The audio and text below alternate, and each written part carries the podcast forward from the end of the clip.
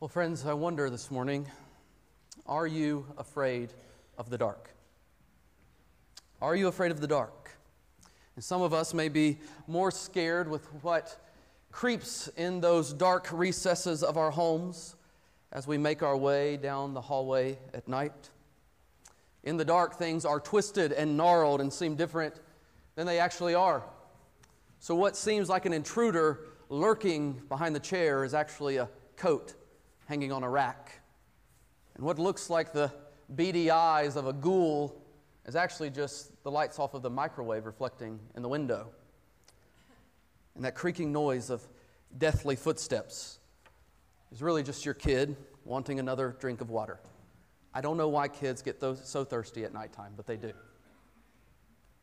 All these things and more make the darkness of night an unsettling place to be, don't they?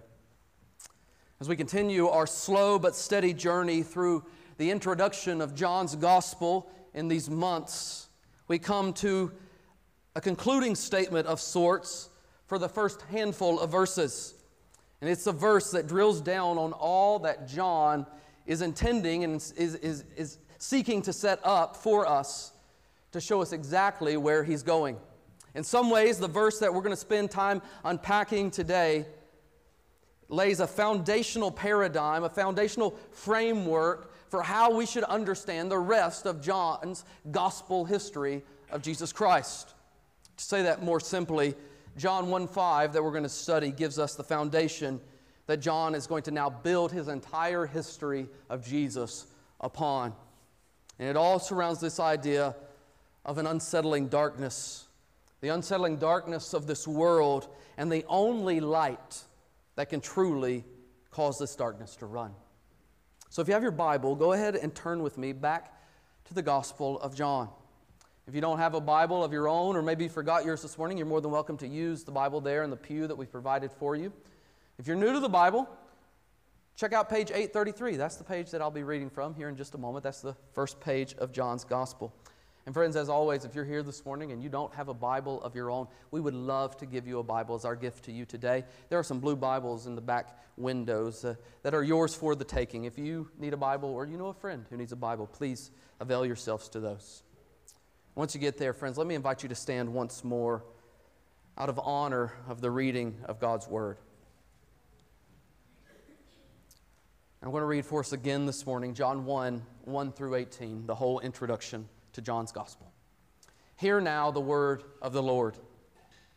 In the beginning was the Word, and the Word was with God, and the Word was God. He was in the beginning with God. All things were made through him, and without him was not anything made that was made.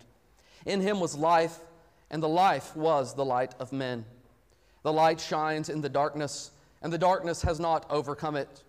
There was a man sent from God whose name was John.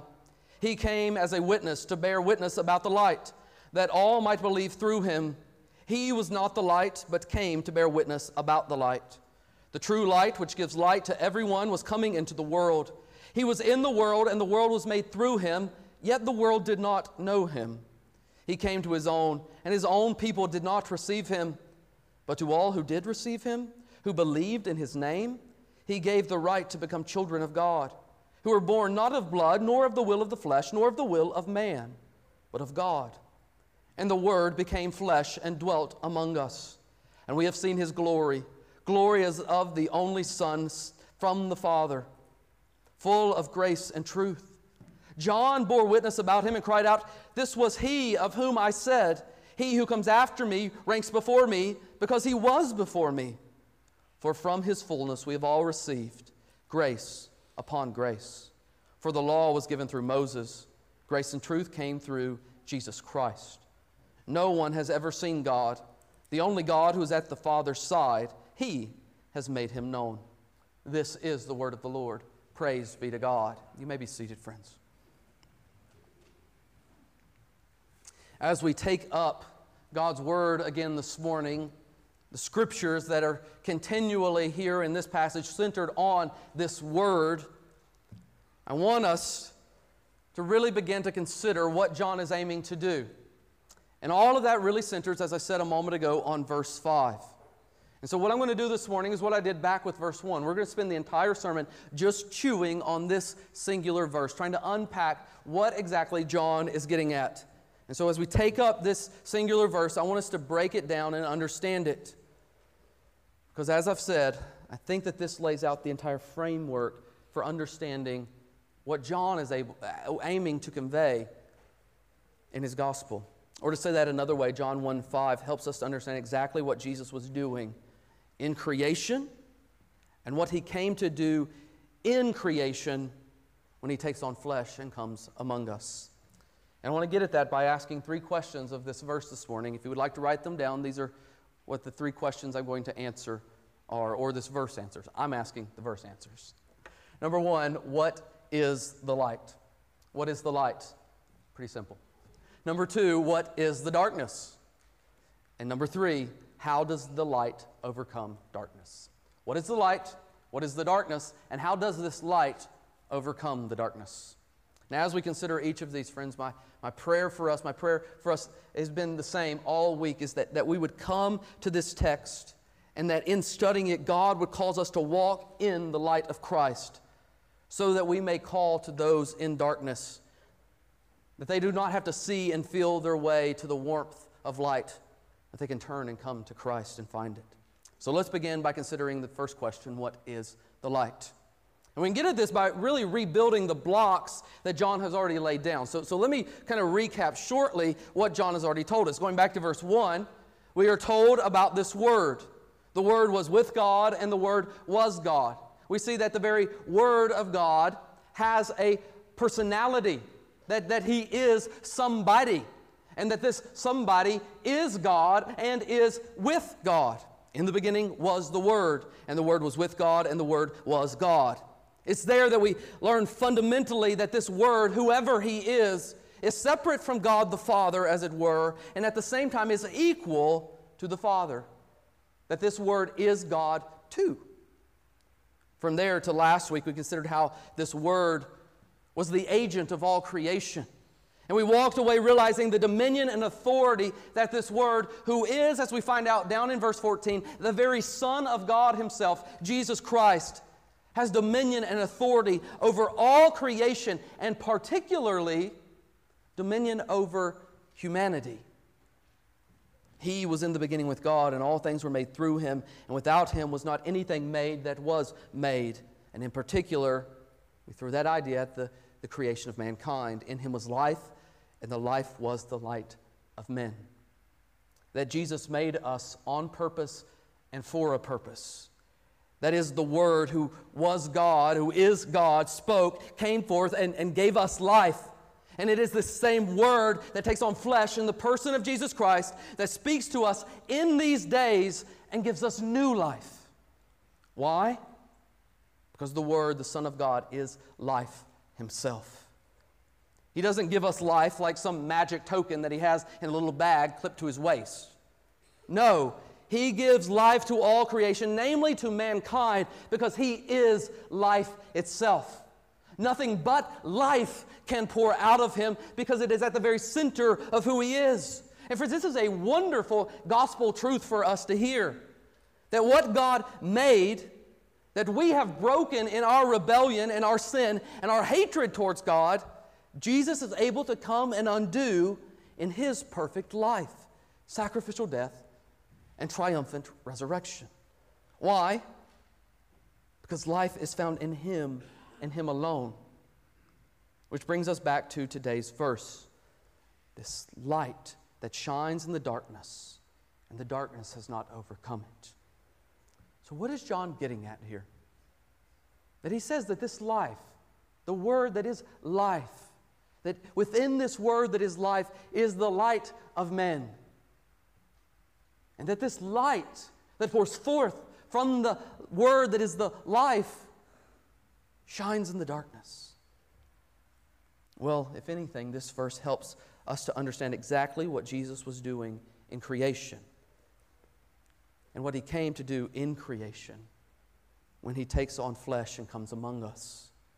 We have to get at this, though, by first understanding what the light he's talking about here is all about. So, what does he mean when he brings up the word light. In the previous verse, he says, The life that resides in the Son of God, the Word alone, is the light of men. And now he says that this life that, that pours forth, as I said a minute ago, shines in the darkness. So is he talking about some kind of metaphorical light? Like there's not an actual light, it's just kind of a metaphor that he's using? Or does he mean that there's an actual light that shines forth? That when Jesus was here on the earth walking around, there was that halo that Catholics like to put in their paintings around Jesus' head.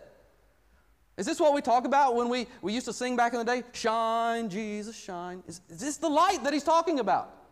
If you don't know that song, you got you to get caught up. Because that one is a, it's a classic.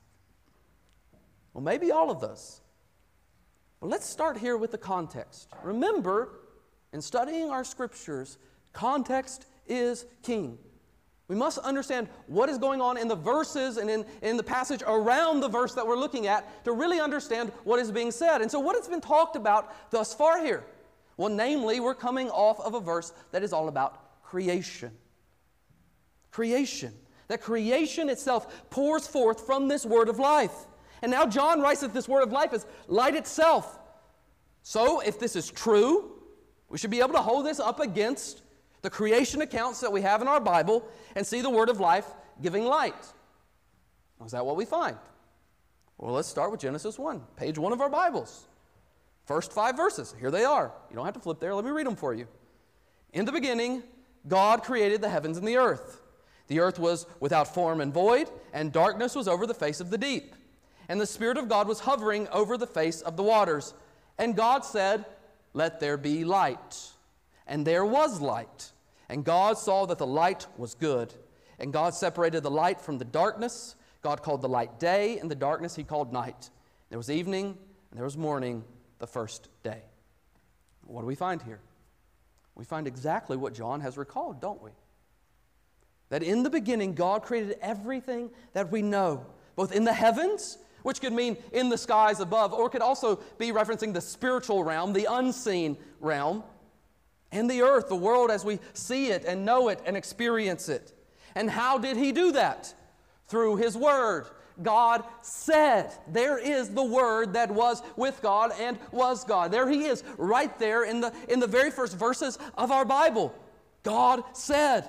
And what is the first word that we hear revealed by this speaking God? Let there be light. Light. The first word of this word centered creation. Genesis 1 4 then goes on to draw the distinction between the light and the darkness that it now chases away. It's what we know as day and night. And friends, I think some of us who are more science inclined understand the importance of the separation of light and dark for our survival and the survival of the world. But others miss the depth the, the real true depth of what God has just done, even in creating light itself and separating the two. To put it simply, life on this planet is completely dependent upon the light that God has provided. Whether it's the sun that provides essential warmth for the flourishing, not just of humanity, but of plants and animals, a sun that had to be perfectly placed into the cosmos, that were if it any closer would burn us up, or any further away would send us into an ice age. Or consider the moon, our singular moon. Other planets have multiple moons, but we have one singular moon. And because of the gravitational pull towards that moon, it causes the tides of our oceans to come in and go out on a continual schedule like clockwork. Or the seasons that we roll through summer, autumn, winter, and spring. All of these are attributed to the light that God has created. And all of this was given by God's Word, by His speaking work of creation.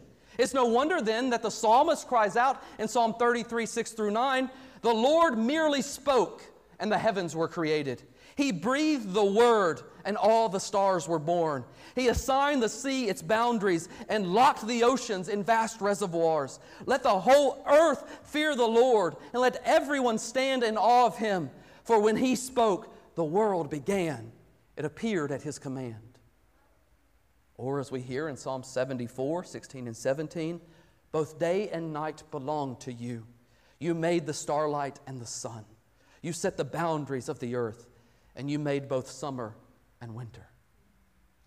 To the Jewish readers of John's gospel, this concept of God's creating life and that life being the light of men would have jumped right off the page for them. They would have read these first handful of verses in John's gospel, and their brains would have ran straight back to the Genesis account, as it should for us as well.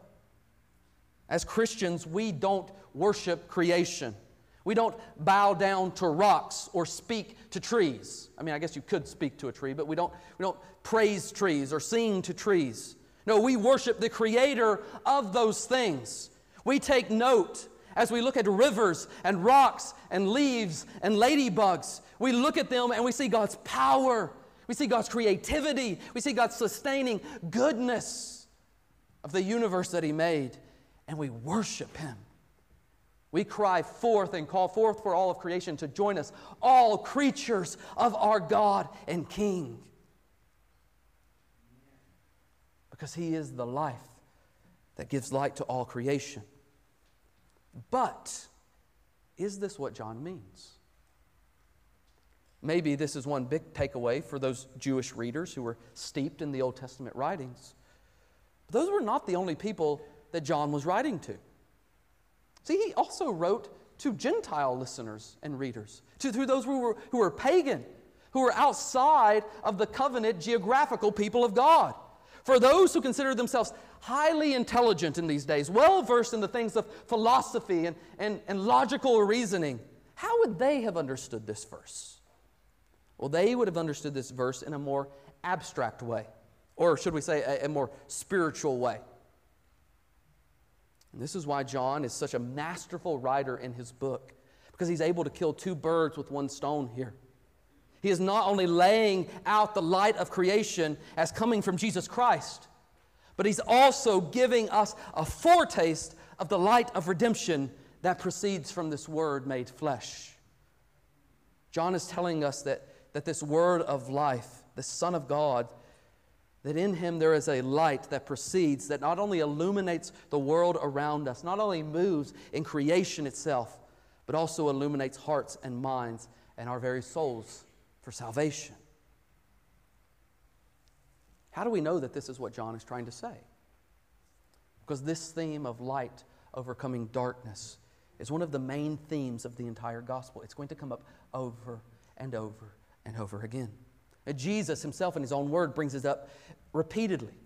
In John 8 12, Jesus says again, it says, Jesus again spoke to them, saying, I am the light of the world. Whoever follows me will not walk in darkness, but will have the light of life. Then in John 12 and 35, he says, So Jesus said to them, The light is among you for a little while longer. Walk while you have the light, lest the darkness overtake you. The one who walks in darkness does not know where he is going. And then in verse 46 of that chapter, he says, I have come into the world as light, so that whoever believes in me may not remain in darkness. And then John, the writer of this history, for his part, continues the idea in his own letters. He says, as we heard in our scriptural assurance of pardon today, this is the message we have heard from him, meaning Jesus, and proclaimed to you. What is the message that he writes in his letter to, to encourage Christians? God is light, and in him is no darkness at all. If we say we have fellowship with him while we walk in darkness, we lie and do not practice the truth. Or in 1 John 2 8 through 11, he picks the same theme up. At the same time, it is a new commandment that I am writing to you, which is true in him and in you, because the darkness is passing away and the true light is already shining. Whoever says he is in the light and hates his brother is still in darkness. But whoever loves his brother abides in the light, and in him there is no cause for stumbling. But whoever hates his brother is in the darkness and walks in the darkness and does not know where he is going because the darkness has blinded his eyes. What does all of this mean when taken together? It means that John is laying out for us here not just the light that gives light to creation, but the light that gives light unto redemption. And friends, I hope you see the good, good news that's wrapped up in this reality that in Christ, we have all the light that we will ever need for our lives. That in Christ we have the illumination of our hearts and our minds to the truth of God Himself. That if we want to be enlightened unto who God is, Jesus Christ is the one that we must look to. Why? Because of who Jesus is. And friend, if, if you're here this morning and, this, this, and you're not a follower of Jesus, this is the central truth that I want you to walk away with. Even before we talk about darkness, it's that within Christ, if you turn, if you repent of your sin and turn to Him, you will find all that you need to navigate this world. No, the world may not change around you when you turn to Christ, but your eyes will be changed. The eyes of your heart and your mind will be opened to be able to see the goodness, and the graciousness of God. Why? Because He is the glorious life from which all creation flowed. Because we know all of us in our own particular way, we are aware of the darkness in this world. But here in Christ, we find that God has created a way for us to be brought back to Him. That in the coming of the light of life, Jesus, we find the one who shines into our darkness. So let's consider this darkness now. What does John mean by this? What is the darkness? Darkness, like light, is an idea that is brought up repeatedly in the Bible. We find it all over the place. Every time it's mentioned in the Bible, though, it's accompanied by what we find there in the very beginning, in the book of Genesis. Before the Word speaks light into existence, what do we find? Let's go back there for just a second. Genesis 1 2. The earth was without form and void, and darkness was over the face of the deep. So here is the first mention in our Bible, the second verse of the Bible, of darkness. And what has accompanied this darkness? That the darkness spread over the face of all creation, and the darkness was marked by two things being formless and void. That there's no fullness and that there's no structure. Nothing but chaos and emptiness. This is the mark of darkness. All the darkness that we experience in our own lives and in this world are marked by those two things that there's no structure and it's utterly chaotic.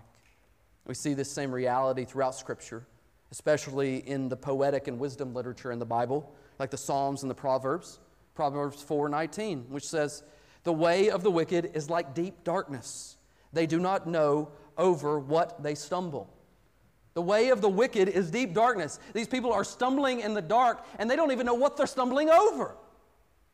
And it continues into the New Testament with Christ. He brings this up over and over, as we're going to see, as I mentioned a moment ago in the Gospel of John.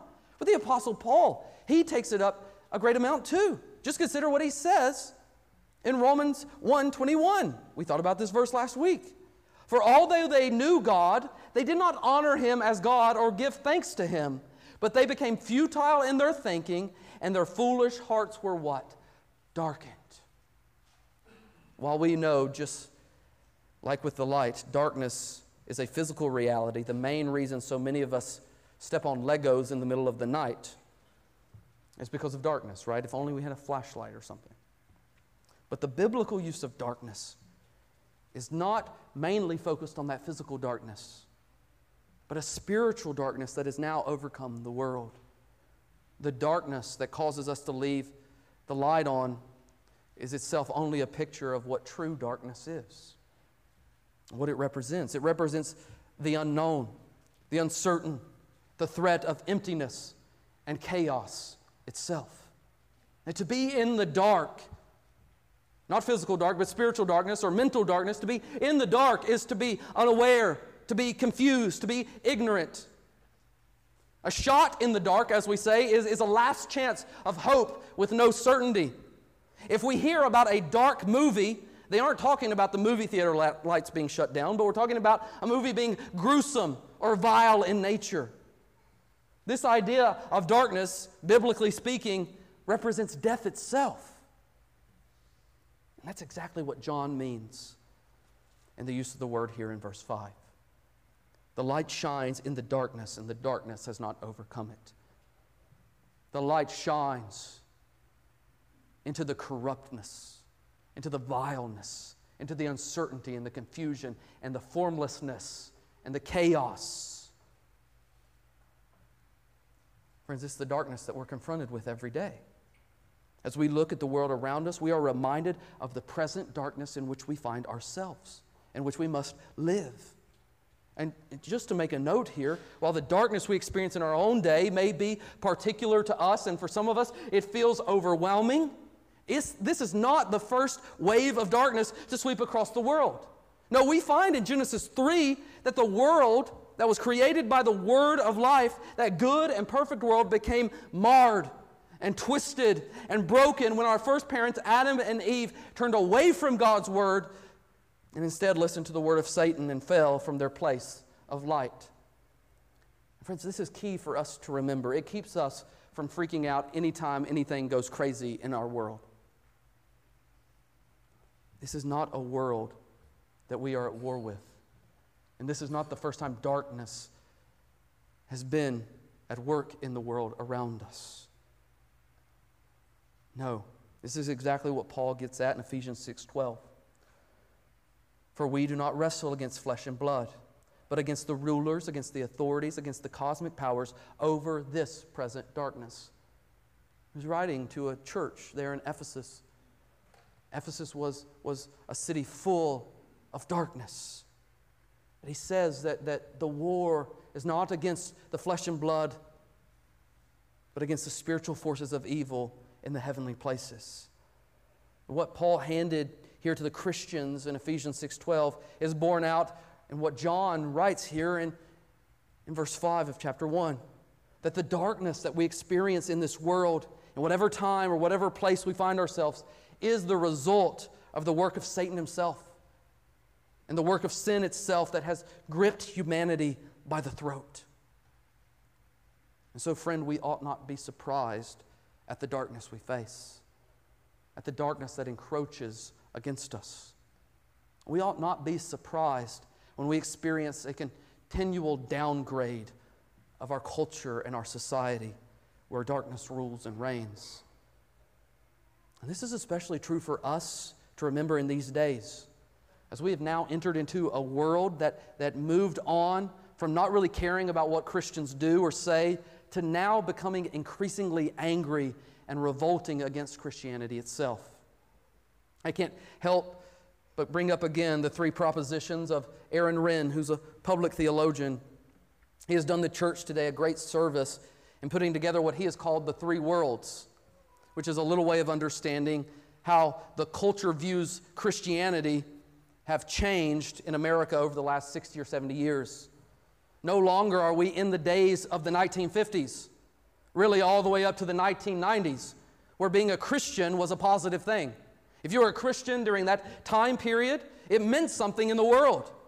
You could get a loan at a bank if you remember of certain churches. Being a Christian meant that people would come and they would frequent your business. Being a Christian meant that you had respect. You were the kind of people that we would want to hold office. Because being a Christian in those times meant you were moral, you were respectable, and you were thought of positively. But as we moved on into the 90s through about 2014, we entered into a what Renn calls a neutral world, where Christianity is just kind of blah. We don't like you, but we also don't hate you. We'll just kind of put up with you. Christianity is, is one of many options. It's kind of pick whatever flavor you want. There you go. Christianity is just kind of like out there. You do your thing, we'll do ours, and we'll leave one another alone. But that time, too, friends, has come and gone. And now we've entered into what Renn calls the negative world. A time when the world around us has come to have a negative view of Christianity being known as Christians is now a social negative. People will listen to you less, they will frequent your business less. We certainly don't want you to hold any public office. Christian morality is expressly hated and seen as a threat to the public good and the new morality of acceptance and affirmation of all. Which means that if you're here this morning and you're a Christian with biblical views on social matters, it might very well mean negative consequences for your life. Why do I bring this up? Because to see and know how the light of Christ will shine into our darkness, we must understand the darkness that we're in. We must know the dark room that we have entered into. We must see the world around us and the world of Satan for what they truly are.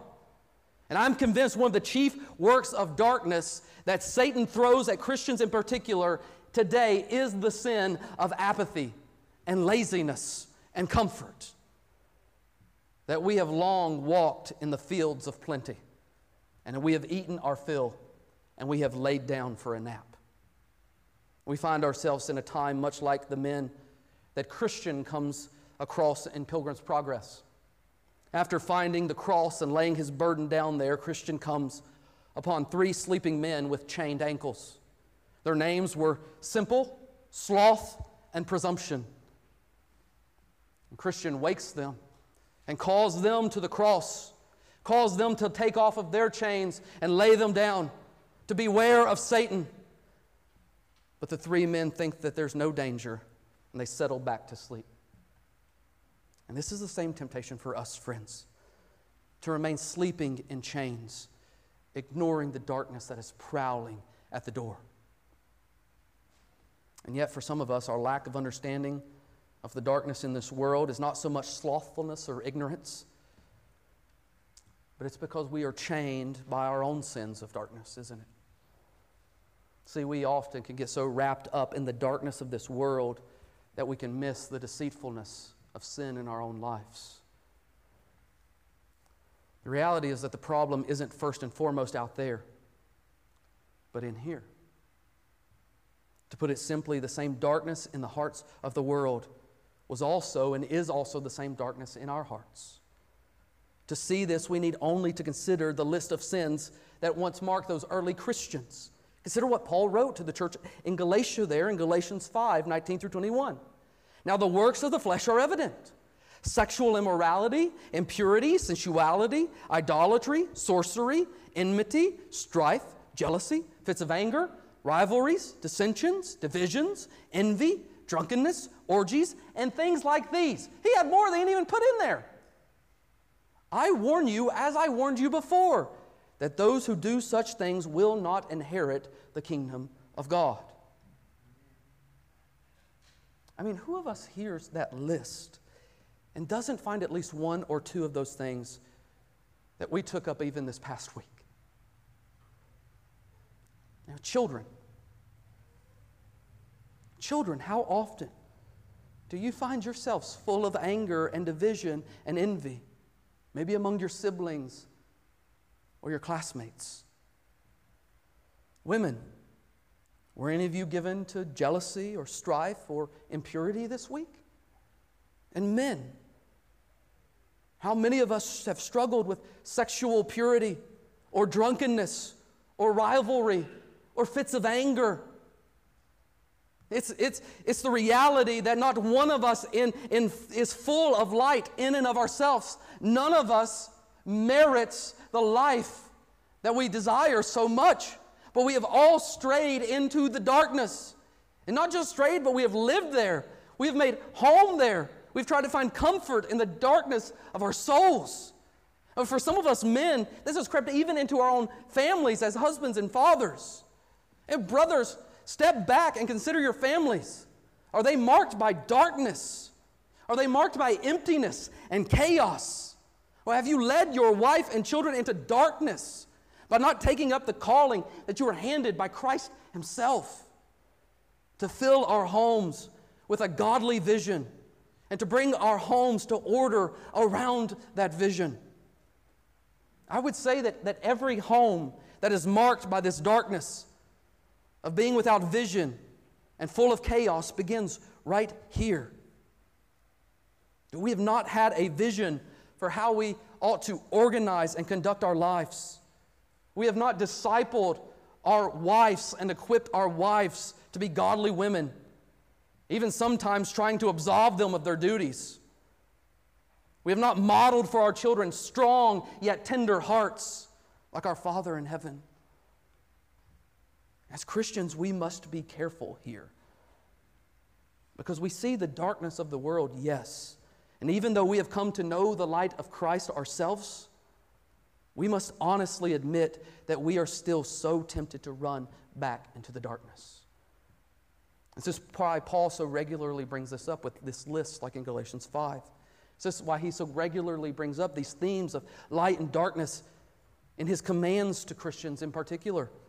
Ephesians 5, he says this in verse 8 For at one time you were darkness, but now you are light in the Lord. Walk as children of light. I love how simple Paul is sometimes. What do you need? Walk! Go forward as children of light. You're not in the darkness anymore.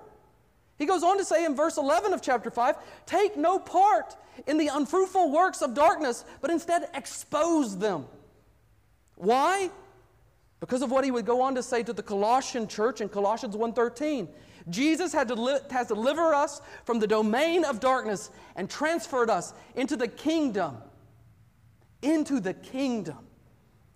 And so, how do we get there? If we are to walk and to live in the light of Jesus, the Word, and we are to expose the works of darkness in the world around us, how do we do it? Because, friends, I, I know, at least up to this point, most of you stand in agreement with what I've said, but you stand in the same place that I often do. Yes, I want to walk in the light. I don't want to be and partake in unfruitful deeds of darkness. I want to take part in exposing those deeds so that we may call others into the light. But how do we do it? Well, this is actually what John is aiming to show us there back in John 1 5. The light shines in the darkness, and the darkness has not overcome it. So let's ask this last question of the passage How does the light overcome darkness? And as I was meditating on this verse this week, as well as getting things ready for the Reformation service tonight at Grace Church, I was reminded of the phrase that became the rallying cry of the Protestant reformers. It was the phrase post tenebras lux. That's Latin. Yeah, that's right. I learned a Latin phrase. Post tenebras, tenebras, I almost got it wrong. Lux. It simply means this after darkness, light. After darkness, light. It was the phrase that these men and women took up over 500 years ago to refer to God's work of bringing into the light the biblical truth and the biblical gospel in a time of utter spiritual darkness. Because of the darkness of the Catholic Church's own heresy and immor- immorality. Literally, that's why we call it the Dark Ages. It crept not only into the church, but it flowed like rotten sewage into the very culture itself. But in God's kindness, He began to open the eyes of men and women all over Europe to the biblical gospel of Jesus Christ, the life and death and resurrection of the one who came, the Word made flesh, and that this is the only biblical means of salvation for a sinful humanity. And, friends, this is the same work that we need to take up ourselves as darkness constantly creeps in that the church must always be seeking to rediscover the light that overcomes. And that's exactly what John tells us here, isn't it, in verse 5? He says that the darkness has not overcome the light, but that the light overcomes the darkness. We know this is the case by our own experience. Darkness and light are not so much opposites like big and little. No, darkness is actually the absence of light. But when light comes on, the darkness flees away. When light comes on, the darkness is always overpowered, overwhelmed, and extinguished. And that might very well be what John means here. I say might because this word that John uses for overcome also can have another meaning. Some of your translations may translate it as the word comprehend. The light shines in the darkness, and the darkness comprehends it not. He's telling us then that the light, when it shines forth, the darkness is overcome, and the darkness does not even understand what is going on. It is overcome and bewildered. But what does this actually mean? Well, friends, as we're going to come to see in the months and years ahead, walking through John's gospel, this is what Jesus is all about. He is the light that overcomes the darkness. And friends, this is the cure to all our darkness here. It's the light of the world, Jesus Christ. See, for the glory of Christ, His beauty, His magnificent, utter, astounding nature is found here in the way that He overcomes darkness in Himself. He alone is the one who has power, who has the ability to conquer what feels so unconquerable to us. He alone can cancel our debt of sin that we, we rightly owe and free us from the tyranny and the darkness of Satan. When John says the light that shines forth is in the life of Christ overcomes the darkness, he is telling us that in Christ we find the lamp of salvation, the lamp of sanctification, and the lamp that will persevere us unto glory itself. And friends, I have to ask do you know that light of life in your life? Have you welcomed the good grace of God through the light of Jesus Christ to shine mightily into your heart, to shine mightily into your mind, to shine mightily into your work? And do you shine it now forth yourself like a mirror against the sun? Are you amongst those that Isaiah writes of in Isaiah 9 2? The people who walked in darkness have seen a great light.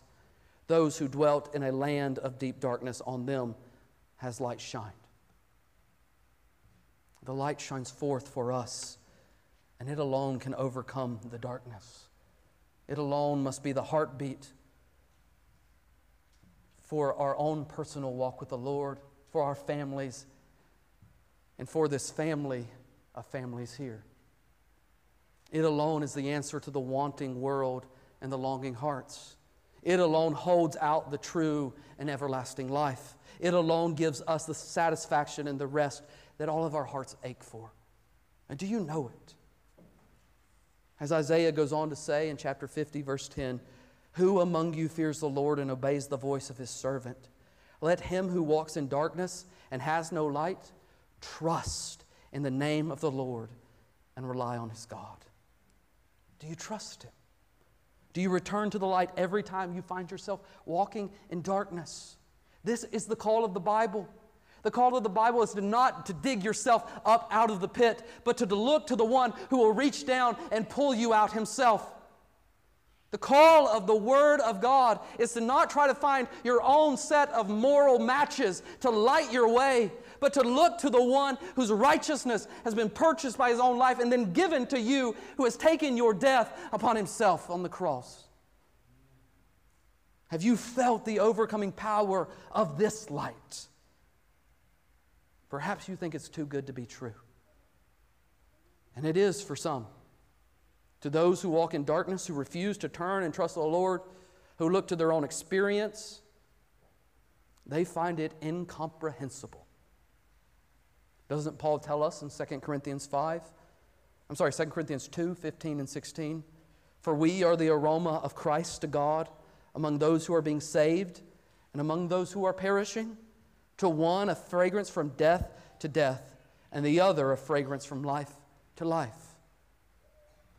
Friends, we ought not be surprised when those who are in the dark cannot begin to wrap their minds around what sin is who cannot begin to wrap their minds around the free grace of Jesus Christ that is lavished upon all who turn to Him. The world looks at the call of Jesus to die to yourself and follow Him as utter rubbish. We experienced this yesterday as the pastors and several others gathered with a group of Christians at a local coffee shop that was putting on an all ages drag queen brunch. As we gathered there and sang and prayed and had conversation with those who were attending, it became increasingly clear that their understanding of what we were doing could only be tied to hatred and judgment, even though we continually and warmly and kindly offered them hope in Jesus Christ. Friends, this doesn't make sense to those in darkness.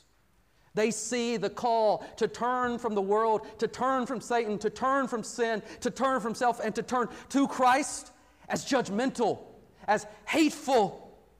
That we are sinners and yet Christ died for us is a message that they do not want to hear. That we were rebellious and broken, and yet Christ died to make us whole. I tried to convey this truth to the owner of this coffee shop in a letter I wrote to her this week. I concluded my letter by writing this I want to be as clear and as direct as possible about why we have been so vocal and why we will continue to be vocal in the days ahead. This is not an emotional response or a response that will just come and go. It is all grounded in what we believe to be true about Jesus. There are many beliefs about Jesus in these days. Would he be affirming? Would he stand as an ally? Would he start telling us all to stop judging? In the face of these questions, the way we as Christians answer them is by going to God's revelation of Himself to us in the Bible. And while we may stumble and fumble to answer those questions well, we do know that Jesus is our King. He is the King of all nations, and He is now seated in the heavens where He is ruling and reigning over all creation. And He has not been silent about these things. We believe that the only life and identity that matters in the end is not our sexual expression or identity it is not in money or renown. It is not even in a certain nation or race. The only identity that matters in the end is whether or not we have submitted our lives, including our sexuality, our ethnicity, our job, all of it, to Jesus Christ. And that is our plea that all who would hear us calling and singing out, that whatever is said on Saturday or in the months and years ahead is this Jesus Christ is King of all, because he died for our sins and transgressions and was raised from the dead and is now seated in heaven, and that he promises true everlasting life to anyone, and we mean anyone who would forsake the world and deny themselves and come to him in love, trust, and submission. This is what we call the gospel, and we are praying that in the end, it is the thing that keeps ringing in your heart and your head. Friends, this is the hope that we hold out. This is what we hold out. Not that Jesus came to affirm who you were born to be, but that Jesus came so that you might be born again. Oh, God, have mercy on us in this. That our city and our nation, as it slips into further and further darkness, would cause Christians to become the city on a hill, a light that we would stop hiding under a basket. For Christ is the light of the world. He is the only hope for our darkened souls, not just the world, but, but ours. Which leaves us with a lingering question How should we take up the work of Christ as the flame for pushing back the darkness? Next week, we'll see an answer to that in John the Baptist. So, a bit of a cliffhanger here today. But for today, let us take up this light of Christ in our own lives. Let us repent and bask in the light of His grace. Some of us for the first time, others of us for the millionth time. Let us not forget who we are, the very ones who have the word of life shining our very paths. He is the word that is a lamp unto our feet and a light unto our path. As Paul writes in Romans 13 12, the night is far gone, the day is at hand. So then, let us cast off the works of darkness and put on the armor of light. Let us not be afraid of the dark, but put on the armor of light that is Christ Jesus, the Word, the Son, our Lord. Let us pray. Oh, God, we come before you. God over all, working and moving in ways that we know and that are beyond our wildest imaginations. God, we come before you in this time now as we prepare to take the supper once more, asking that the light of Christ would shine into our darkness. That as we are here today, perhaps discouraged and downtrodden, weak, wounded, sorrowful, feeling pressed God, that the warmth of your grace would shine anew in our hearts and enliven us, awaken us, revive us once more, so that we may cry out to all the world that Christ is the light. the light that overcomes the darkness. It is in His name we pray.